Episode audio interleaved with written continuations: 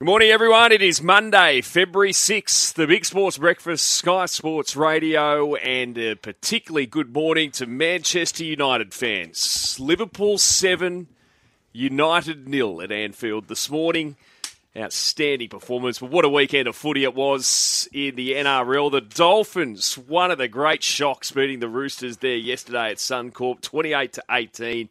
Gee, Shano's going to be up and about, no doubt about that. And the weekend got off to a good start on Friday afternoon when the Aussies got the job done over at India by nine wickets in the end after a pretty tense opening half hour or so. It was uh, pretty comfortable there after that. Uh, but uh, the Kings, they levelled the championship series in New Zealand yesterday. Great weekends racing, although thought certainly with Ethan Brown, although he's expected to make a full recovery, that awful fall at Flemington in the Australian Guineas. He's facing some more surgery today. It was a Group 1 double for Zac Purton uh, in Sydney on Communist in the Randwick Guineas and Artorius in the Canterbury Stakes. Loza, great to have the footy back. How good was it? Morning to you, mate. Uh, morning, boys. Morning, everybody. Yeah, it was great. Uh, some great results over the weekend. Uh, none more so impressive, I suppose, than the new boys on the block, the Dolphins. Not many people gave them a chance against the Roosters yesterday, and I thought they were outstanding. They turned up 35,000 people, close to 35,000 people at Suncorp Stadium. Uh, they had some tremendous players. Uh, the experienced forward pack uh, really led the way. I thought Kaufusi uh, was on a mission yesterday, just was lethal with the way that he defended. Jeremy Marshall King out of dummy half. Uh, the cool guiding hand of Sean O'Sullivan um, as a halfback, and then Hamiso Tabuai at the back just with his pure speed. Uh, looked dangerous every time he received the ball. So well done to everyone involved with that club. They only had 450 days to get themselves up and running, and they started their debut season in the best possible fashion under the master coach, Wayne Bennett. Yeah, it was some day there at Brisbane. Some evening at Leichhardt then last night. Morning to you, Pup. How are you? Good morning, boys. Happy Monday. Morning to our listeners. Yeah, uh, the weekend started very well with the Aussie cricketers. Um, fantastic win. Great turnaround after the first two test matches, and uh, to get those runs one down, I think surprised a lot of people. So well done to them.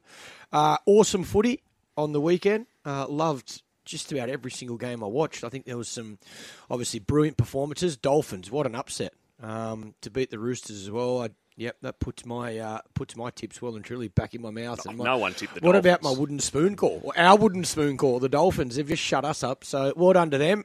Um, and yeah, not the uh, not the greatest finish to my weekend. Watching the uh, the Tigers, Middo, unfortunately. Give credit to the Titans. I think they're going to be better than what you know a lot of people Hmm. think, as you probably suggested last week. Loz twenty-two to ten at the end. The Titans led 18-2. The issue they got now, though, Kieran Foran limping off with a knee injury, and you could just tell that combination on that edge with David Fifita looked lethal. Yeah, well, they identified experience as something that let them down last year in those key positions. So they went out and bought Sam Verrills and Kieran Foran, um, and they were playing some really good football. Um, I, I think, though, early in the season, you got to wait to teams settle down. Like some teams will be up, ready to go round one. Other teams will take about a month or so to get into their rhythm. Um, and while you know the Titans were, were okay and got the two points last night, I still think there was a lot there in the Tigers' performance. I, I, I like the way that they were moving the ball. It's going to be a brand of football that they'll continue to play. They made far too many errors, Oh, and and that you know once once they eliminate that from their game, um, they'll be okay. Uh, you know, Bateman to come back into the team. Yeah, not all doom and gloom for the Tigers, but the Titans they had to travel down here to Sydney get the victory. Uh, big weekend for all Queensland clubs. The four Queensland clubs all won. Geez, Brisbane were good as well. Brisbane Brisbane were good on Friday night. What? Who's the number six for Brisbane? Ezra Mam, Mate, yeah, he's, he's he might be my new favourite. he's a good player. What about the way he plays? Yeah. Unbelievable runner of the ball. Seems tough in defence. A couple of massive hits. Yeah, no, he's a really good player. He played well last season, and by all reports, he's had a good um, pre-season. He's ready to go. He started the year off well. Jeez, he played well. Penrith's another team. They're, they're still rusty, and it's going to take them time to get used to playing without Coruscant, uh, that threat of Kikau on that left edge. So it'll take them some time. Um, big disappointment yesterday with the Roosters. I know the Titans played well, but the Roosters never gave themselves a chance at all. How flat did they look? Well, surprisingly for me, the Roosters' last two performances, not not trial matches, but games to play for, they lost their way in the semi against South Sydney, and then lost their way against the Dolphins yesterday. And for a team that I think are going to be extremely hard to beat for the competition, and they, they had a few players out, but a lot of those errors yesterday were just unforced. Yeah. You know, and there's a lack of urgency to start the season off. They knew what they were walking into. But in that second half in particular, they turned over possession. They were lethargic. And yes, it was hot. And when you turn over possession in those type of conditions, um, it, it, looked like the Roosters had just been put together, mm. their side, rather than the Dolphins. The Dolphins got better as the game went on. The Roosters have actually now lost their opening game in five of the past six seasons. So mm. it might be a little trend there at uh, Bondi Junction. But uh, you mentioned him off the top. Felise Kaufusi, and he's not a favourite of ours in New South Wales, but he was inspirational yesterday, Loz. Those two massive hits he put on, one which led to a try, two off the, the set after. But he was he was tough. He did everything that that club needs as far as leadership, setting an example. I mean, those young blokes playing with him yesterday, they would have just absolutely loved watching that. Well, I think that's the key, you know, leadership, and that's what Wayne Bennett bought when he bought those guys from the Melbourne Storm with Bromwich and Kaufusi, or the Bromwich brothers and, and Felise Kaufusi. Um, you know, that experience, and yesterday it stood out. Uh, they come from a system in Melbourne where they work hard, they play for one another, um, they never give up, and I thought they were outstanding. It's possibly Kaufusi's best game for a number of years, I thought. And the way that he challenged himself to inspire the team was mm. awesome. That's what he did with the young group. He decided to take it upon himself to go, you know what? This game's in a situation here, it can go either way. I'm going to be the one that turns it in our favour. And he did it through his whack in defence. He hit under the ball and he just drove people into the ground. And it was an inspiring display. Had a quick look at the most losses market with tabs. So the Dolphins were, I think, $2.60 heading into the weekend. They're now $4 still the favourites, but you got Newcastle and St George Illawarra, of course, had the buy on the weekend, four dollars twenty-five. The Tigers five dollars fifty in that market, and we got a good game Thursday night, uh, Penrith and Souths.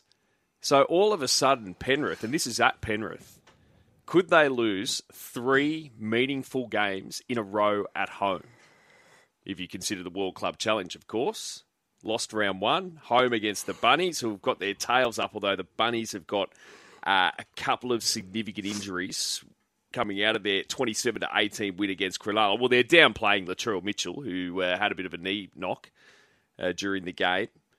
And Jai Arrow has a hamstring injury as well. But, uh, gee, they're 11 into $7 South to win the Premiership just off round one, from before oh, round one to now. Yeah, there's always a reaction, and some are, are an underreaction, some are an overreaction. Um, I think that before a ball was kicked, was kicked, you know, people thought that South Sydney were a legitimate contender. Um, injury to Latrell Mitchell doesn't help them going into this Thursday night's game against Penrith. But again, you know, Penrith are under the pump a little bit early in the season where we're not used to seeing that. And you mentioned two meaningful games. They wanted to win that World Club Challenge, which they didn't. Then they wanted to start their season off on a good note against the Broncos. They didn't. Getting used to a different um, not so much a different playing roster, but different individuals playing different roles within the team. So that'll take a little bit of time. Um, and they're taking on South Sydney, who come off a fantastic victory against the Sharks. I thought they were brilliant. In particular, their right edge, Lachlan Ilias, had his best game. Yeah. Uh, we always tend to think of South Sydney attacking down that left side, but they've got potency all over the paddock. Um, so um, you know, they're, they're going to be a, a, a, constant threat, whoever they play. But to get a few injuries to start the season is not ideal. Um, you know, they're going to look like they'll miss Jai Arrow. They're underplaying Latrell at the moment. He did come back on and play, but you still need a fit Latrell um, when you're taking on the, the best sides in the competition. But that's a monster game, and in particular, it's a big game for Penrith. Awesome game. Thursday night. Looking forward to that. Uh, now, Formula One this morning, Oscar Piastri over in Bahrain so the young Aussie, his debut lasted 15 laps in his in the season opener there in Bahrain. He was forced to pit, and his McLaren would not restart. Apparently, an electrical fault, and he was doing pretty well. He'd made up three positions, uh, but Red Bull quinella the race. Max Verstappen Uh, it's just uh, he's looking for three straight titles, world titles, and he started with a win beating Sergio Perez, Aston Martin's Fernando Alonso finishing third, but that was Oscar Piastri's debut overnight. Uh, now, Clarkey, so Friday we won by nine wickets there. Steve Smith likely to stay on as captain for the fourth test, which starts Thursday. Uh, the ICC, by the way, gave the pitch a poor rating. Fair call. in the indoor as uh, well. I think that was the dollar one shot lobbed. Yeah, fair call. Yeah, Uh, wasn't a, to be spinning like that. But it's not just that; it's the that puff of dust that we spoke about in. Uh, I think it was Mitchell Starc's first over. We saw two balls to right shoulder, just take that puff of dust. You don't want that day one of a Test match. Um, but yeah, I, I think I think that is is another um, positive for the Aussies. That they're saying it wasn't a great wicket; it was poor. It, it spun from ball one, yet we found a way to, to adapt and, and play better cricket than India in you know conditions that they're a lot more used to and accustomed to than us. So, as I said, it just goes to show playing those first two Test matches, we're a lot better prepared now. Um, guys played better. They read the conditions better. I think they backed their defence better. Um, yes, boys still used the sweep shot, but a lot of the sweeps were uh, with the spin, but also once they were into their innings. So I think we've, I think we've come a long way. Um, uh, but unfortunately, it took us losing the first two Test matches to get to where we needed to be, and that's, I, I suppose, what I've been saying the same thing from before a ball's been bowled. Preparation is so important. When you're playing against the best teams in the world in their own backyard, you need to be well prepared. And we weren't. We are much better now, prepared, and hopefully we can go on and win this last test and level the series. I guess uh, on the text line, Brad from Broadbeach sums it up. Uh, looking at the headlines, he says, "Morning men, a forward pack that contains the Bromwich brothers, Tom Gilbert, Ray Stone, Nick Marshall, uh, Nicholas uh, Nicholls, sorry, Mark Nicholls, Marshall King." Are going to be tough to beat. The old defence wins matches. Life is great in the Sunshine State. Good on you, Brad, there at Broadbeach. Back page of the Daily Telegraph. Last laugh. Benny's boys plucked chooks and rubbed doubters' noses in it. It's a fin of beauty is on the back page of the Sydney Morning Herald. Masters apprentices rock NRL back page of the Australian, and uh, it's certainly got to salute the Dolphins after their 28 to 18 win against the Roosters yesterday. Healthy crowd, 32,177 for their inaugural match in the NRL. And uh, well, Wayne Bennett he acknowledged the comparison as well to his first match when he coached the Broncos back in '88, 44 to 10. They beat Manly on that occasion. Uh, I guess the difference with this one, Loz, is you know back then they had a whole heap of well representative players playing in that Brisbane side back in '88. This team went into this match pretty much everyone saying they're going to win the spoon this year. So well, I'd say this would be.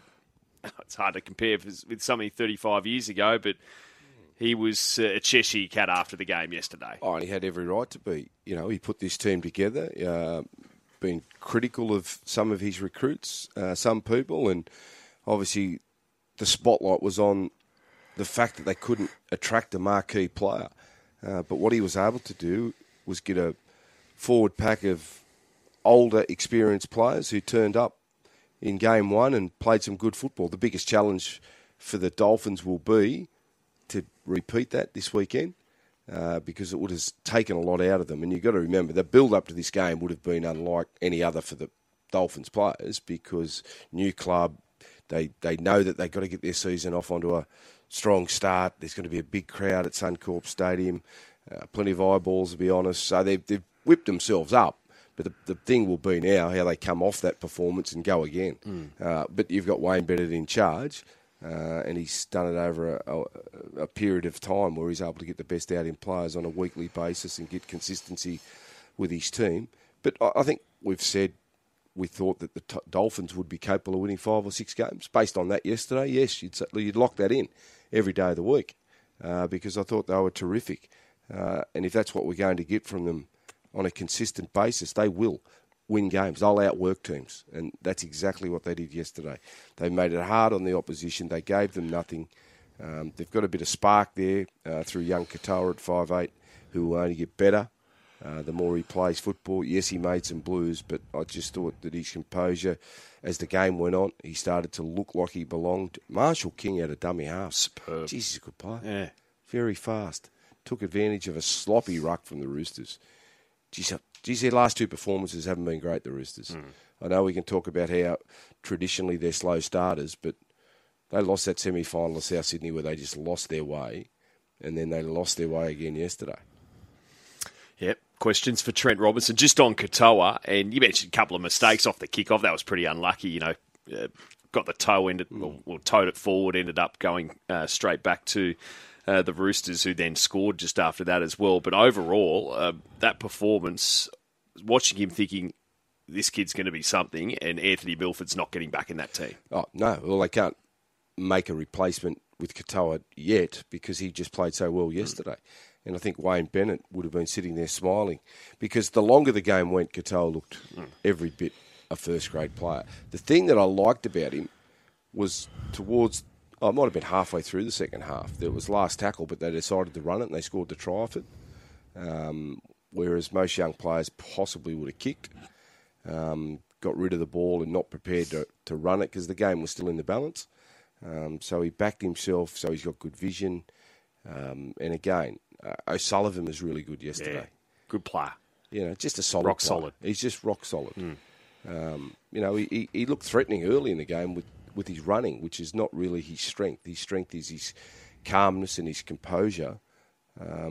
Has the feels of a ni- nice combination to complement each other quite well with their skill yeah, sets. Yeah, uh, and I think he was dominant yesterday, O'Sullivan. But I think uh, also with him playing in that Penrith system last year, getting, I think he got a five or six games in a row there, and I, I felt that was when he looked as though he belonged as a first grader. Sometimes it's hard for players when they're in and out of a first grade team, and you don't get to see him on a regular basis. But last year with Penrith, when he played consistently, he just looked as though, yep, no, this guy can handle first grade. And if he gets an opportunity to club, uh, he'll be a, a starting number seven. So he, he was really, really good for them yesterday. Back page of the Sydney Morning Herald as well. NRL boss backs doctors after concussion furor. So uh, certainly your great mate Ricky Stuart had some things to say after the Raiders' narrow defeat to the North Queensland Cowboys. And, uh, well, you know, he said, why would I ever put uh, a player on the field if they're concussed? Um, and, you know, we had the situation where Kalyn Ponga was taken off Friday night. I think the biggest criticism over this, Loz, is the fact that doctor's not there at the ground. Yeah. Yeah, and they, they don't. They're in the bunker. They, they, they see um, what happens on the field by the vision that they see on the on the screen, and then they relay back to the clubs to take these players from the field. The only issue I have, all right, the only if they're going to do it over the weekend, I saw a number of players come from the field for, for what I thought was, uh, you know, innocuous hits or, or touches to the head, whereas I saw other ones that they weren't made to leave the field. So you're either in or you're out. But it's like they're picking and choosing which ones they're taking from the field. Because the classic example yesterday was Matt Lodge. The independent doctor, I don't think, took him off because he stayed on the field for a hmm. period of time. It was the Roosters doctor who took him from the field. And I think he ended up with an eye injury. He's got a facial Yeah, fracture. facial has, fracture. Has to have Everyone saw tomorrow. that. Yeah. Well, that should have been, mate, you're off hmm. straight away. Not allowed to stay on there for a minute or two. Hmm. And, and I, uh, there was other ones over the weekend where I thought a guy would be taken from the field, and yet they were allowed to stay on there. So that's where I get a little bit confused. Hmm. Because again, if you can't assess them, you're only seeing the vision. Surely, if you're going to be cautious about it, you take them off. That, that's the only thing. It just looked like some players were getting taken off, and others were allowed to stay on the field. So if you if you're going to do it, be all in with it. Uh, back pages of the Australian Smith exercises ghosts of India tests past is the headline there. Tourists spin a story as dusty pitches undermine hosts best. Also on the back page of the Australian. But the other thing, Clarkey, out of the the test, uh, the result on Friday is it, and I'm sure this will.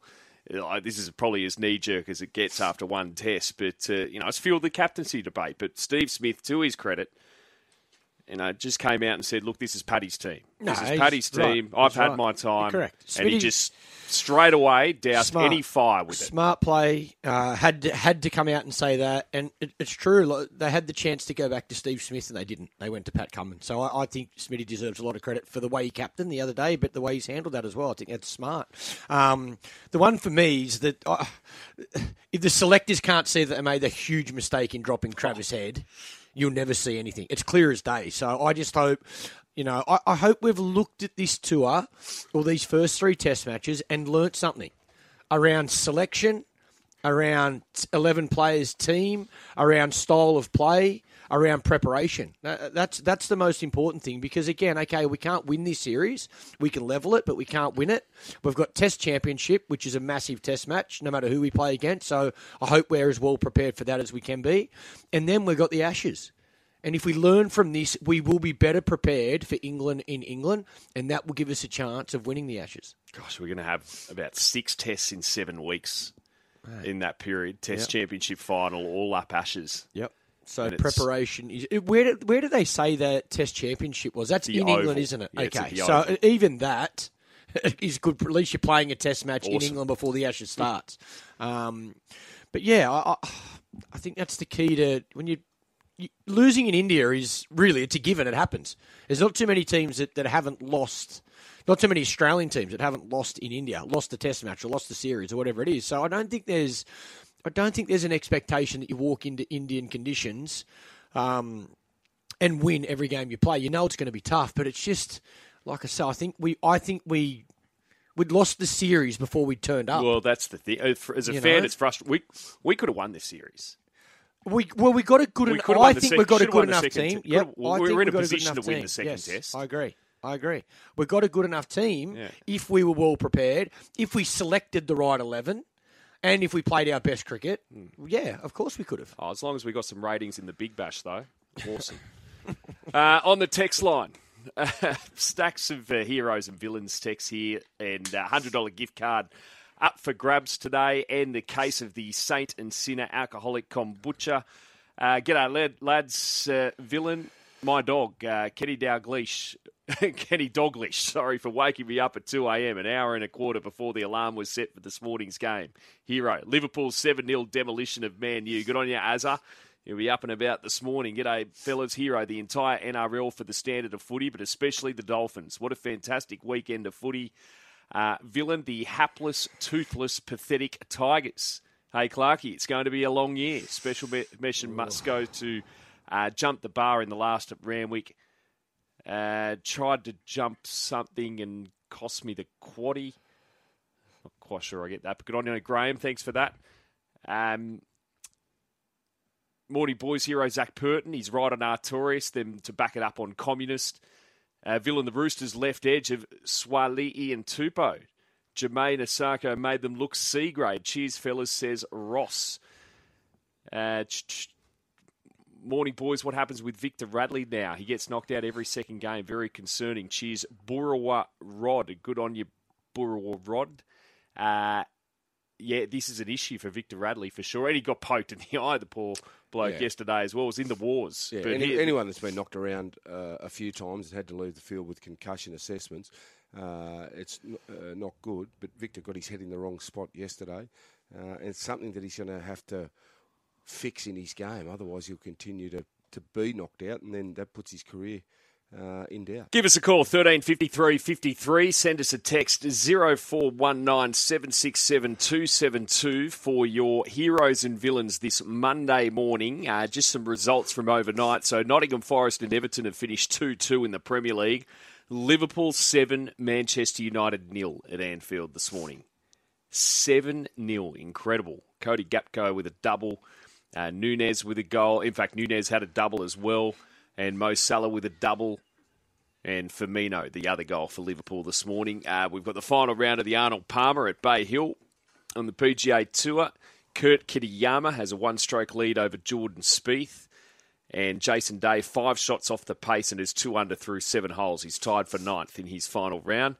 Uh, Adam Scott started two under for the day. He's now, in fact, he's one under for the tournament. and he's even through 17 holes in his final round. Uh, the Aussie tied for 31st. But uh, Oscar Piastri had his Formula One debut in Bahrain. It lasted 15 laps. He was going pretty well, though, but uh, lasted 15 laps. An electrical fault brought his day to an end there, and uh, in his McLaren. So Red Bull cornelled the race. Max Verstappen beating home Sergio Perez, Aston Martin's Fernando Alonso was in third position. Now, keeping an eye this morning on the Australian Sevens sides over in Vancouver. And uh, our men, they've got a semi final against France.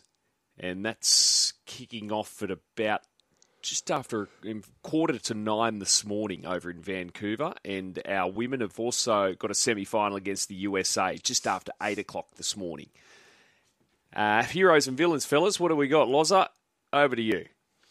Oh, what have I got? I've got the Dolphins, Dolphin domination up north. They were very, very good against the Chookies yesterday, so I've got them as my hero and Wayne Bennett in charge as coach. So well done to them. Uh, villains, I haven't really got too many villains. It's probably easy to um, talk about the Australian cricket selectors getting preparation wrong for the tour to India and not admitting that Travis Head should have been in the first Test match. Yeah, they seem defiant in their sort of brushing off of all that, aren't they? Especially with the preparation stuff, they they they wouldn't do, wouldn't well, have done anything different. You know, got to be kidding me. You know the other thing as well that uh, just thinking about it over the last couple of weeks, uh, and I, I know coaching and selecting is very different to playing. I understand that. Like I think about um, the guy that uh, really started coaching me when I was seven years of age. It, uh, to me, he's he's the best batting coach that I ever used, and he never played at the highest level. He never played first class cricket or international cricket. Yet, as a batting coach, I think he's an absolute genius. He also helped. He was Philip Hughes' batting coach. He's done a lot of work with Marnus Labuschagne. So it shows. Yes, yes. So it shows that you don't have to play at the highest level to know um, what it takes to get there. But I just think of our our selection panel, our head coach, our captain in Pat Cummins, none of those guys had played Test cricket in India before. So the guys that are selecting the team, they've never played in those conditions. So again, I'm not saying you've got to have a selector or a captain or a coach that's played there before, but I think that's where you could have used someone like when you get to India, you know Matthew Hayden and Mark Waugh, for example, over there commentating. They could have communicated with those guys through the preparation just to get some more advice and um, learn a little bit more about what our right 11 is. You know, I, I can't imagine if they had spoke to Matthew Hayden about dropping Travis Head for that first test match for Matt Renshaw, I, I think he would have made it very clear that he would have disagreed with that decision. So again, I'm, I, just, I just I don't think we've used everything around us to, why, why to they, be best why prepared. did they drop Matt Head? Uh, Travis Head. Travis Head. Why, why, did they drop Head? That, what was the they reason? thought he wasn't a good enough player against spin. Extre- right. the, in those extreme in those conditions, conditions yeah. they said. Yeah, yeah but the, yeah. What, my, what my point is, why take him for a starter if that's their reasoning? Yep. And then if it was because he wasn't hitting them well in the nets, well, they can't, the, can't they, be anything about The Nets is garbage. Well, they did with Ashton Agar. Yeah, I know. It's garbage, though. And but, he's ranked fourth in the world in leading run scorers for the year. So the other thing, so Travis Head went behind, he didn't just go behind Matt Renshaw, yeah, he went behind uh, Peter Handscomb, and then we also knew Cameron Green was going to come back at some stage. So are you telling me Travis Head's now the fourth best batsman in that squad? Like, behind those, that's that's absolute mistake that they got that wrong. But yeah. Uh, anyway, we can talk about it for ages. The, the, the, fact, the point I love is that the players have come a long way, and it shows. Playing in those conditions, they have adjusted. They have made changes to their game. They are backing their defence more. They are more disciplined. Even our bowling. You know, Nathan Lyon, no coincidence, is bowling like a genius now because he's had more time. More time bowling in the nets, more time bowling in two test matches. Now he's at the top of his game for those conditions. Who are your heroes? Uh, heroes for me, I've gone um, Dolphins and Aussie cricketers. They're my two heroes. And I hate to do it, but I, I know it's game one, but mate, Tigers, we were poor. Day. We were poor. I've got to put Tigers as my villains oh, today. I'm sorry. Geez. My hero is Alex de Minaur uh, for winning his first ATP 500 title in the Mexican Open over the weekend. Didn't he? Came from a set down to beat Tommy Paul. Got a pretty flash-looking trophy and a sombrero with it as well. uh, my villain, bit random this, Ja Morant, NBA player for the Memphis Grizzlies, who no. had a gun in a strip club and you know fooling around with the had the piece with him, and it was on Instagram Live. There you go. There's Took a gun to a strip club. there's uh, Okay, well, whether it was his, not sure, but there's an Instagram live video with him. It's being investigated. And he's got a bit of form of uh, around uh, guns as well, Ja Morant. So uh, I mean, that's so you're a at strip club with gun. Uh, He's, hang on, and his then gu- just, his gun, just go and put it on the Instagram. States, though. That's is, smart. is gun legal in America? Oh. Is that play on? How does that work? Certain states it is. Yeah, so I want to. Is don't it know first where is. first he's at play on, and I don't know. Is strippers okay in the, in Ah. the states as well? Like, come on, and then just go all and put it on Instagram. Why not film it? Yeah, perfect. Oh, Great don't worry, idea. mate. If he's not filming it, trust me, somebody else is.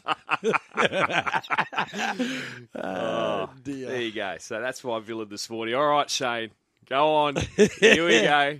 Good morning, mate. Dolphin domination. boys. Shano, sorry, sorry, sorry. How dare I have them as my wooden spoon? I apologise. Clarky, I told you before, mate, red and gold Yep. will not fold. No, you're right. Today you were spot on. Loz, oh, Yes, Oz. Shano. fins, fins up, baby, fins up. I'll tell you what, your man Kaufusi levelled a few yesterday. Mate, I thought that Kenty called him Dad's Army. Right. Well, they didn't look like Dad's army yesterday. they looked unbelievable. But again, Look- it's only round one. Only round one. Look, you know who my heroes and villains are, boys. But a quick shout out to um, Gus, Joey Gow, um, Kenty, uh, oh, Buzz Rothfield, Danny Wideload, all of them. Um, there's not there's not enough depth for a 17th team, boys. There's not enough talent in the NRL for a 17th team. Um, they need a marquee player. Why haven't they got a marquee player? Um, why haven't they got a name? You, they just can't be the Dolphins. They've got to have a name. oh God, give me a break. There you go, mate. The doc- Kaufusi, the Bromwich boys, young Katoa, sensational, mate. Thirty-five thousand up there. Wait till they get their little home ground there in Redcliffe. It'll be jumping through the roof, you know. So We're going good to luck test. to it. They're going to bigger test this week, Shane. Yeah, they got the Warriors. No, they got the Raiders. Jeez. Where at? Dolphin Park. in Dolphin Stadium. Oh, well, good luck, Loz. Yeah, Um, look, my villain, without doubt, I watched it yesterday. That's Ciryl Gane fighting for the UFC heavyweight title. Absolutely disgraceful effort in the cage. He didn't want to even be there. They should take his prize money off him. He laid down. I've never seen a UFC fighter lay down, but this bloke did.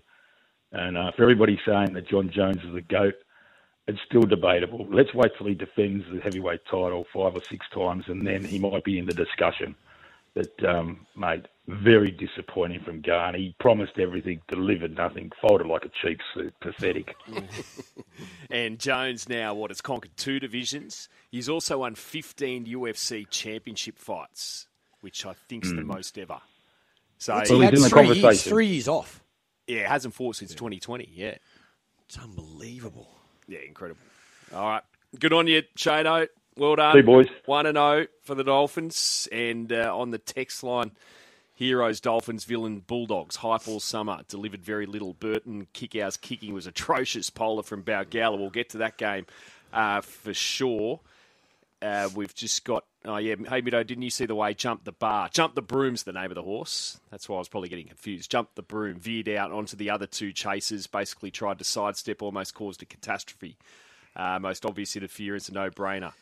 Uh, bad incident averted by some brilliant horsemanship. And of course, that those protests for, were upheld, and uh, sh- uh, Jump the Broom ended up running third How'd in you the punt last on there. Saturday? Uh, How was the day? day.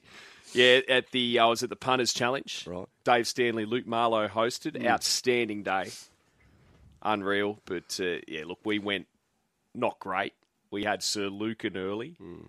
I think we had one other collect, and it was a tough day. It was character building. Well, I'll tell you how my day went. All right, I couldn't find a winner, and then I got on the chat group, and I put it out there, boys. Have you got any mail? And the only one that come back to me was Stanley and Marlow. All right? Stanley declared something, So obviously. Stanley declared something. He goes, Hawkesbury, next race, number one, load up. So I went and had, I went and had something on it. Oh my god! Then I get the message back. What's that say? Wrong number. I've I've then produced a photo and said, boys, I'm already on this thing. Anyhow, I'm sitting there dirty as well, hell, going, I've Wins. backed the It wrong won. horse, and it won. Oh my god! It won at ten to one. Oh my god! So Cheering. I've just cheered, jumped up and down. As you should. Oh, that's the DS. only winner I got. People Yes. high five you. Yeah, but uh, he sent me the wrong one. oh my god, mate! Sent me the wrong one. But then you know what he did? Like a true punter, he claimed it. He said, "I like that one anyway." you got to be kidding. uh, morning, Anthony. How are you? Morning, guys.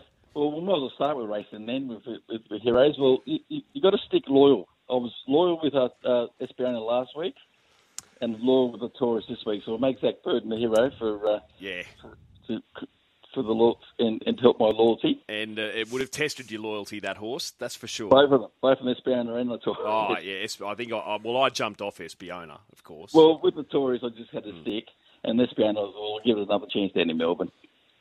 Yeah, And and my this is my, but I'm ringing up for my villain though. My villain is Marnus Labuschagne, taking the hero when he runs, leaving uh, Travis Head stranded on 49. Just a couple of more dot balls and let Travis Head get there when he runs. He's done all the work. Oh, you know what? I did think that as well, but then you just just win the test match. Just Nah. win the test he's, match. If it's he's if he's on 49, ninety nine, not it's 99. Yeah, Yeah, yeah. yeah. I, I, you weren't the only one thinking that, though, uh, Yeah. Anthony. Well, But no. only one down. There was there, there was uh, you know we we we're going to lose nine for one. yeah.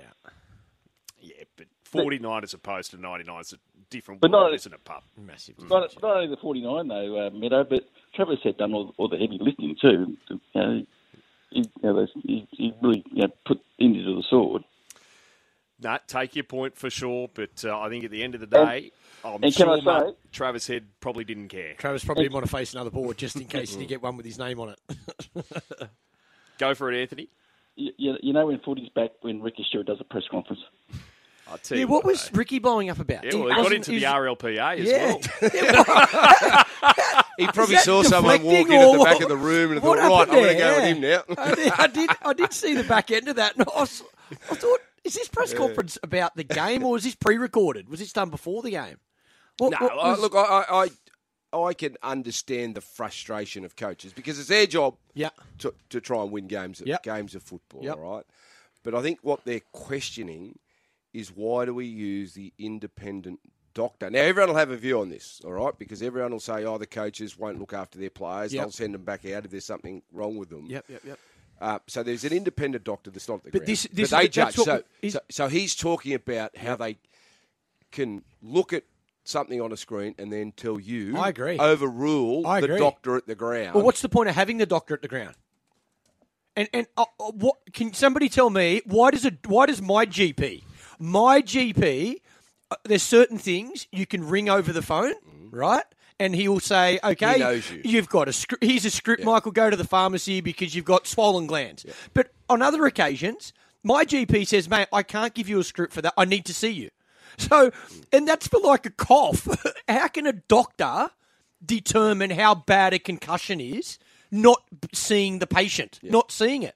Well, well, that's the blow up at the moment with the coaches because the coaches are saying we've got every faith in our staff, but the NRL are saying no, we want to take all that away from you mm. and have someone that's just totally independent that identifies someone if they've received a head knock. And we want to, them to be in charge. But I don't mind that. But you have off to, be, be but you have to be at the ground, in my opinion. And then you don't need a team doctor.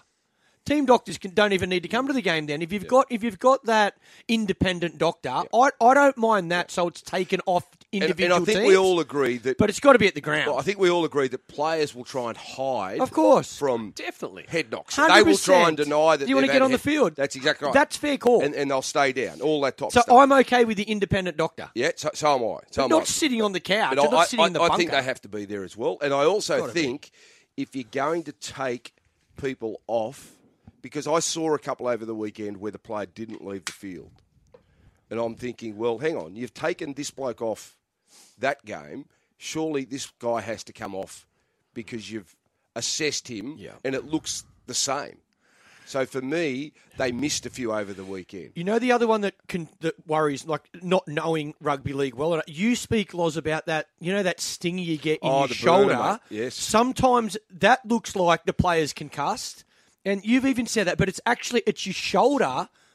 Uh, It's not Yep. your head, but it looks like in the tackle, or it can look like in the player's reaction that they're actually dazed or And dizzy. stunned, yes. So that's what that's what I, I think, and I also- think if you're gonna, if that happens and you drag the player, you can still ma- if a doctor is an expert in that field, surely they can make an assessment on the sideline and go, no, he's not concussed. Go back on now.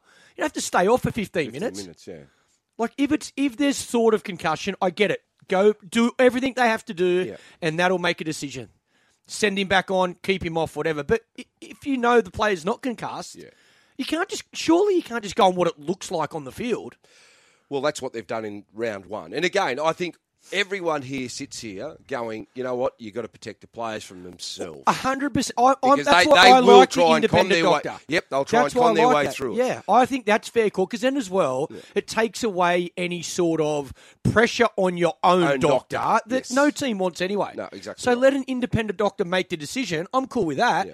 But surely that doctor has to be able to see the player face to face. Yeah, I, I agree with that, mate. I, I agree with that. Uh, just some more heroes and villains here. Morning, boys. What a great weekend of sport. Two heroes for me. Firstly, the Sydney Kings. I made the trek from Singleton to the game Friday night with the kids. Our first live game. It was awesome. Even though they they lost it, it was such a great atmosphere, a great night out. The second hero, Zac Purton. Just a quality jockey that gives his ride every opportunity to win a race. Still think J Mac is number one, but good to see him get some competition. Villain is unfortunately my Parramatta halves had 20 minutes to ice the game Thursday night, did not deliver, says Mark from Singleton.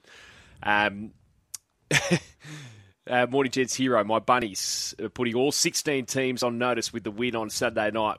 Uh, Villain Jerome Luai and uh, gets stuck into Luai here, does Dino from the Gong on the text line. But uh, it was one of the things to come out of the game Friday night was Luai and Jaeman Salmon being picked up by the cameras. But uh, I mean, I saw uh, Joey talking about it on the Sunday Footy Show on Nine yesterday. I mean, that's good. Nothing, you know, keeping each other accountable. It was just the fact it got picked up on the cameras, obviously. But they're the discussions that happen a million times a they- week, don't they, in rugby league They, land? they happen every training session, every game, every review. Uh, unfortunately, it was captured on television, but those conversations are happening every day of the week in a football club. If someone misses their assignment during a game, you'll cop a spray. Holding people account, that's what you do. And I think Jaeman Salmon next time uh, won't be missing uh, his assignment. Yeah. He'll be there doing that run that Luai wants from him. So, uh, look, I understand it doesn't look good, you know, but when you've been in the workings of a football team before, it happens, and and it happens, and they're the they're the clubs that are the strong ones, where players are the one that take ownership and leadership, rather than your coach having to do it all the time. Um, so I wouldn't be too concerned if I was a Penrith supporter, thinking, "Oh, Jesus, blokes cracks- the the cracks are appearing. No, no, no. no. Uh, morning, guys. My hero, Zac Purton, filling the West Tigers. They're putrid again, says Cal from Bathurst. Morning, boys. Fair dinkum. What is Tim Sheens thinking about benching his captain and best player, Appy? Sorry, but different year and be same results for the Tigers. Go the Bunnies, says the Dwarf Bunny. Uh, well, Tim Sheens said after the match yesterday that Koroisau's essentially underdone heading into the season, so hence uh, he didn't start with him there yesterday. But uh, at the end of the day, he was just appointed captain. You know, key signing. Oh, yeah. it is a long season. Well, I think everyone was surprised that he didn't start. But again, the coaches are there. They're working with the players. They wanted Appy on because they probably thought that we, if we leave him off for the first 25 minutes, he can get through the whole game. Um, as it turned out, they had to take him back off, so he was underdone and put Simpkins back on. He's a not a bad little player, to be fair. Uh, I thought he played played well, but the Tigers, I thought there were some things there to like with their performance. I think their ball movement, uh, once they all understand their roles a little bit better, they they just made way too many errors. I mean, a bit like the Roosters yesterday. In good field position, they just dropped the ball, and any pressure they were building was just alleviated straight away. Overnight in the Premier League, Nottingham Forest and Everton finished 2 2. Liverpool 7, Manchester United nil at Anfield. Yeah, it kept you quiet, didn't it, pup? Oh, here you go. 7 0. Oh, Morning, Manchester United done. fans. Where does that put Liverpool? Uh, fifth. Awesome. No one cares about Kurt fifth. Kitayama. Where are United? Uh, we, we're chasing them. They're Where- third. Oh, okay. Whereabouts are they? Third. Where's Liverpool? 7 0. Hmm. 7 0 at Anfield this morning. Kurt Kitayama, night under par, leading the uh, Arnold Palmer Invitational at Bay Hill there this morning. Jordan Spieth is one shot back along with Tyrrell Hatton. Uh, best of the Aussies is Jason Day, who's five under for the tournament, two under through his final round at nine holes through, tied for eighth as it stands, the Aussie. Uh, now, uh, also overnight, we had the Formula One season opener in Bahrain. Oscar Piastri, he lasted 15 laps. He was going pretty well, but uh, he was forced to pit. His McLaren would not restart, a supposed electrical fault. So he was out, and Red Bull won the race. In fact, they Quinelled it. Max Verstappen beating Sergio Perez, and Fernando Alonso in his Aston Martin finished third there on the weekend. Uh, sorry, overnight. Uh, give us a call, Heroes and Villains, 1353 53. Send us a text, 0419 767 272. Hey, boys, NRL back. How do we know? Ricky blowing up after a loss. Great round one. Hope it continues. Andrew at Newcastle. Morning legends, uh, heroes and villains for this Monday from Shamo from Newey.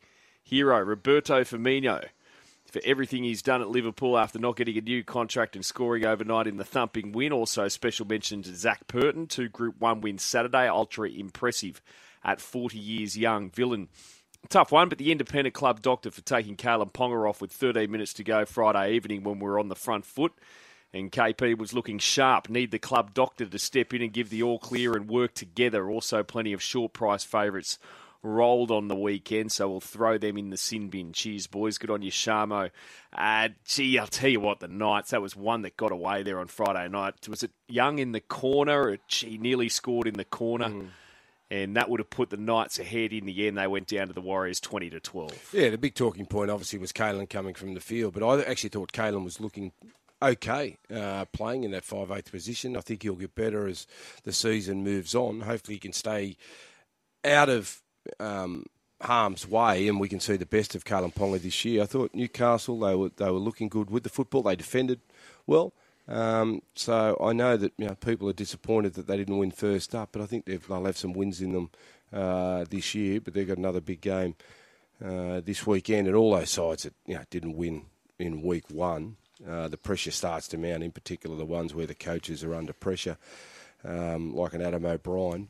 Um, but yeah, Kalyn Ponga, I think the experiment there as a five eight, I think uh, they'll they'll stick to it long term. He showed some glimpses of brilliance. Uh, disappointing you're a Newcastle fan when he was made left the field uh, with that HIA. I'm not saying it was the right or wrong decision. What I'm saying is that they were in the game up until that point, and their best player was taken from the field. Um, but again, you've got to look after the player themselves, and Kalyn with the head knocks that he's received over the last couple of years. Um, you know, obviously they would have taken that into account. Um, but I certainly understand the frustration of a uh, Adam O'Brien because he's coaching for his future. He would rather he's docked up make a a call on Kalyn than the independent doctor. But we've got to be able to protect these players because we know as footballers, one thing they want to do is finish games, and they'll try and bluff their way through head knocks, and that's probably one of the reasons we've ended up in the situation we have now, where we have got these independent doctors. Uh, we've got Luke. G'day, Luke. How are you? Morning, lads. Good, how are you? Yeah, really well, thanks, mate. Have you got a hero and villain? Yeah, mate. Um, just the news late, late last week that um, Bobby Firmino is going to be leaving Liverpool after all these years, bringing all these trophies. Um, he's my hero, just most underrated striker in world soccer, and just to put that cherry on the top this morning, you know, it just shows the class of the man. He's been great for Uh, us, for sure. Oh yeah, he, uh, he's the one that made uh, Mane and Salah great. You know what I mean? Like, you know, he, he hasn't been playing much these last over the last year with injuries and stuff, and you've noticed the difference. And yeah, just um, it's going to be sad to see him go, but yeah, one of the one of the best that Liverpool's had in a long time, I reckon. Anyway, No, definitely underrated. Uh, here, here. What about your villain? Um, oh, the head doctor thing. Um, it's not so much a villain, but more of a gripe, is it? When there's a head clash, one player only goes off. Like, if, if there's duty of care and looking after people when there's head, like head knocks, pretty sure when there's a head clash, two people butt heads. But it always seems like only one person goes off with it. Well, so it's a, a well, bit annoying. well, I guess Loz was lamenting the inconsistency. I guess the the problem is, I mean, you know, I know they're doctors and they're professionals, etc., but it's still subjective. Doctors also have different opinions. Yeah, but that's where the confusion comes into play. And if you're a fan of watching your team and you see some guy come off the field, like a Kalyn did the other day, and then you see another instance where a player stays on the field, you're questioning mm. their independence because you're going, well, why why aren't they taking him off the field? And for me, I saw players on the weekend that I thought would have or should have been assessed because of the precedent that happened earlier from Thursday night, Friday that stayed on the field. So for me, I'm there wanting to know what the independent doctor is actually looking for. Is it just any knock to the head? And I think um, our caller makes a good point. If you've got two people colliding with their heads, surely both players then have to leave the field for an assessment, don't they? Is the assessment for concussion exactly the same? So once the player leaves the field, is there like a test that you have to every every I- player does? Yeah, I, th- I think it's a standard test. Okay, across so it's the same for every single I player. think every club So at the moment, the their own, inconsistency is not whether they are concussed or not. It's do, do I drag them off the field or not? That's the inconsistent part. Once they're off the field, the test is exactly the same for every player. Yeah. And again, I've got Okay. no drama with the players coming off because I think hmm. you need to Yeah, yeah, protect them because they will stay out there as long as they possibly can. But yeah, I just see, I need more clarity around. Which player stays? Which player comes? Yes, and Yeah, why he's allowed to stay Yep. and why this bloke is Yep. coming from the field. But That's what, I want to Okay, know. but that um, sounds like that. So the what I, I don't know is is there a, a standard test that every player has and that work that determines? That's not inconsistent. Sounds like that test is the same for every single player once you step off the field.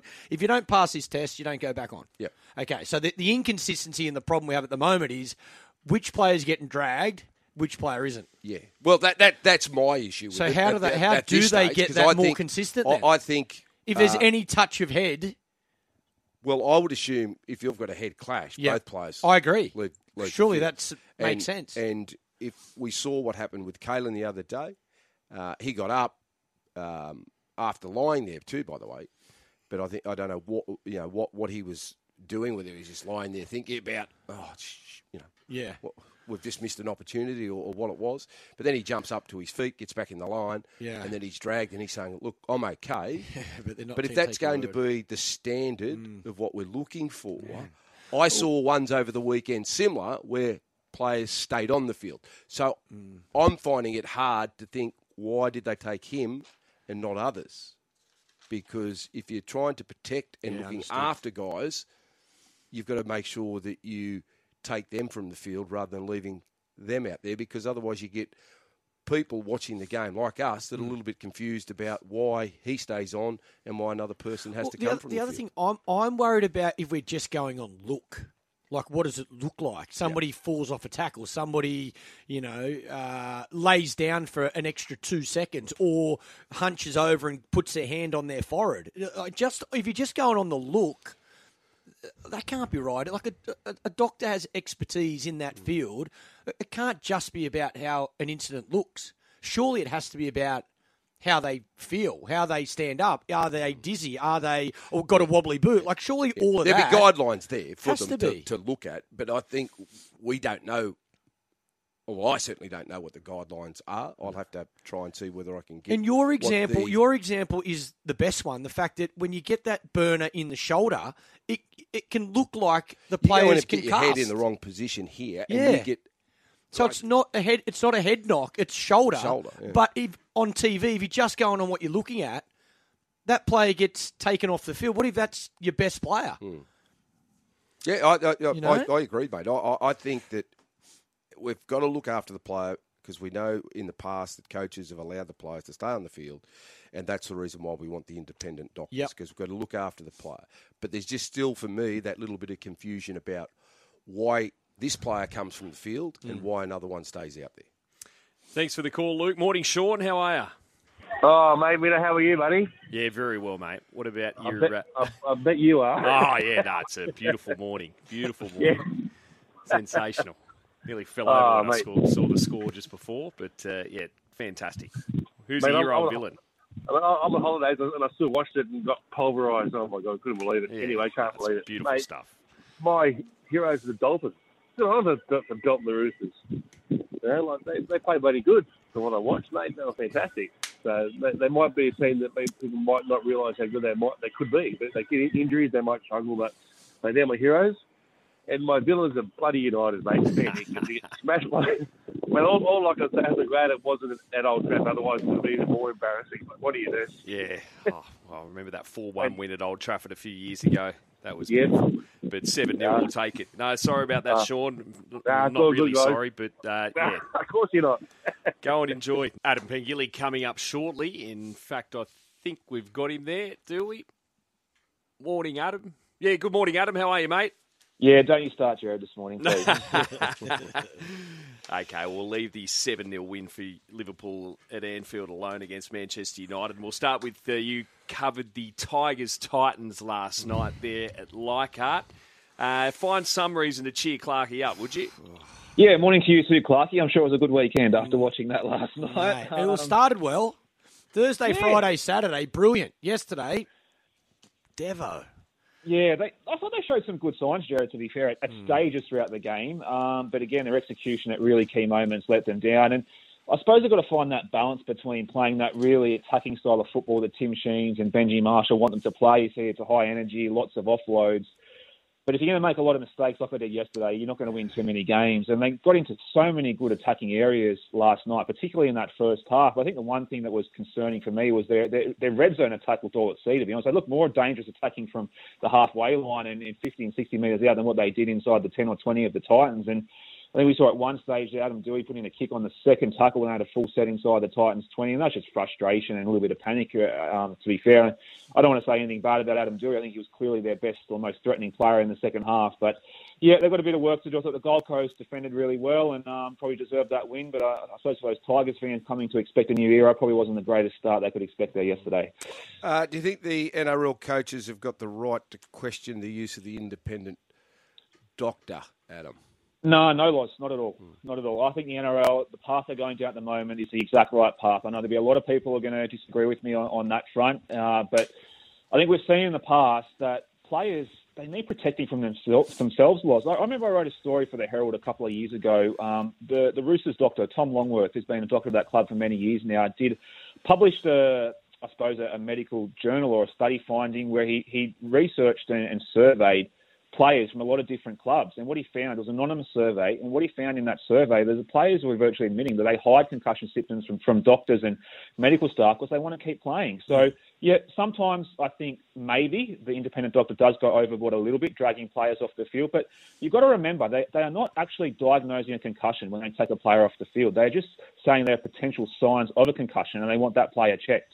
So then it's up to obviously the, the club medico to, to check that out and decide whether the player goes back onto the field or not. And I know in a situation like Kalyn Ponga's there on Friday night, you know, that he can argue to saying, listen, I was fine, it was a critical part of the game, but the independent doctors have to take a, a conservative approach. We, we've seen that in the game. So I know there's going to be a lot Adam, of talk can about... they do that from not being at the ground? Like, i- Well, do you, is that is? Do you think that's is? Is it fair to do that via vision?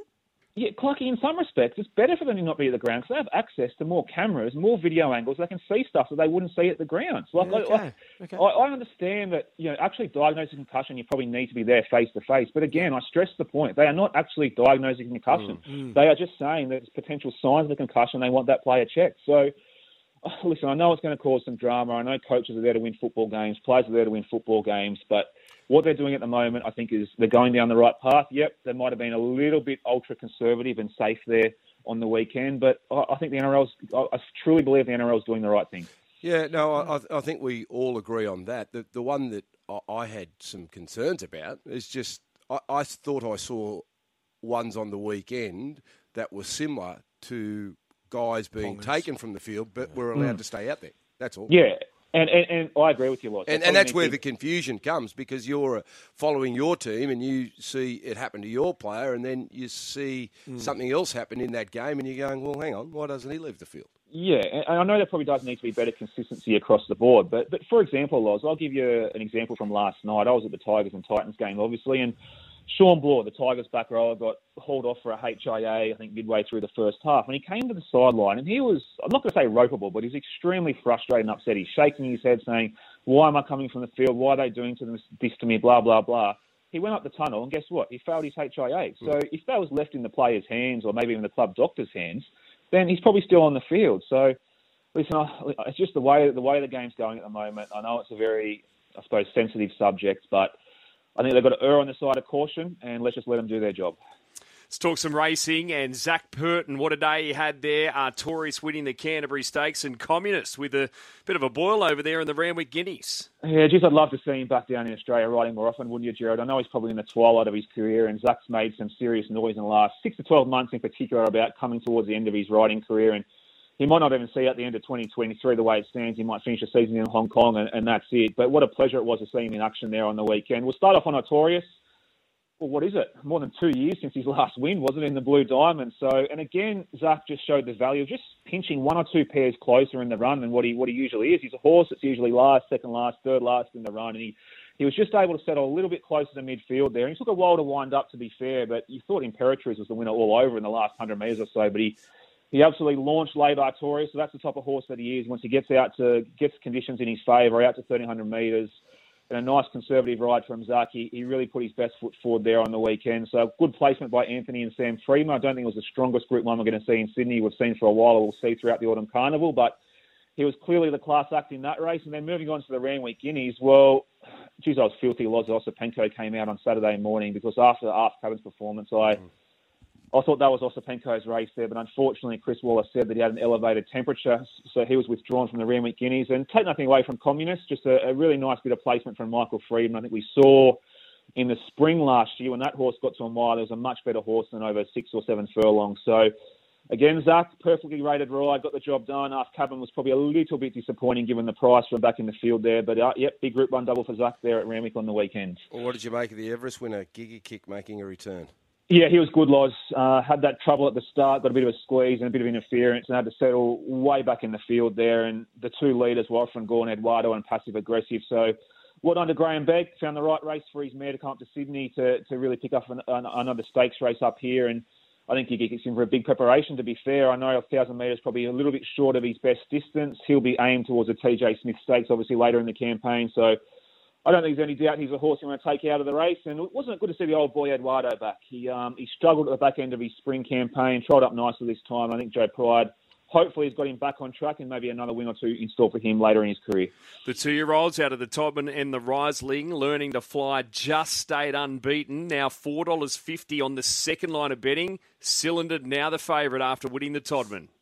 Yeah, it's going to be an open slipper, isn't it, Jared? I think we saw there on the weekend. They both ran fairly well. I suppose the, the Colts were a couple lengths quicker than the fillies there with Cylinder. Obviously, they went came home a lot quicker in the, in the Todman Stakes than they did in the Reisling. So, oh, he's just been flying under the radar a bit, hasn't he, Cylinder? He's just a really professional colt. We saw there on the weekend he, he could settle on speed and managed to outfight Red Resistance, who's a very tough horse, again, Adrian. So, another string to his bow there. And back to the fillies. Well, you would have thought for all money for Seal had the had the drop on learning to fly there, and she was going to run past her, but it was a really tough win by learning to fly. I don't think Annabelle Nee should be too disappointed about that, but she's lost favouritism, favouritism obviously with the Colts running faster time, and two weeks to go to the Slipper Boys. It's going to be a very very open race in my opinion. Terrible fall in the Australian Guineas. Ethan Brown set for more surgery today. Yeah, shocking news, wasn't it, Jared? Uh, that was a story out of the race, obviously, and he's got more surgery today. He's still in intensive care in a, in a serious condition, I think, but hopefully he gets that surgery done in theatre today. Uh, the abdominal injuries is the big concern for him, so we're wishing Ethan uh, all our best because it was quite a serious situation there on the weekend, and we'll get some more news later this afternoon or tonight and bring it to you on the program tomorrow morning, boys. And Mark Zahra, he walked away, escaped serious injury, and the horses, uh, they are okay. Uh, there was, Yeah. uh, I think, an abrasion to the head of one of them, but they were okay. Uh, but What- yeah, it was a horrible, horrible watch. quite unbelievable, wasn't it, Jared? Just goes to show how dangerous this sport is. So, yeah, we're wishing Ethan all our best today. Thanks, mate. Have a good day. See you, boys.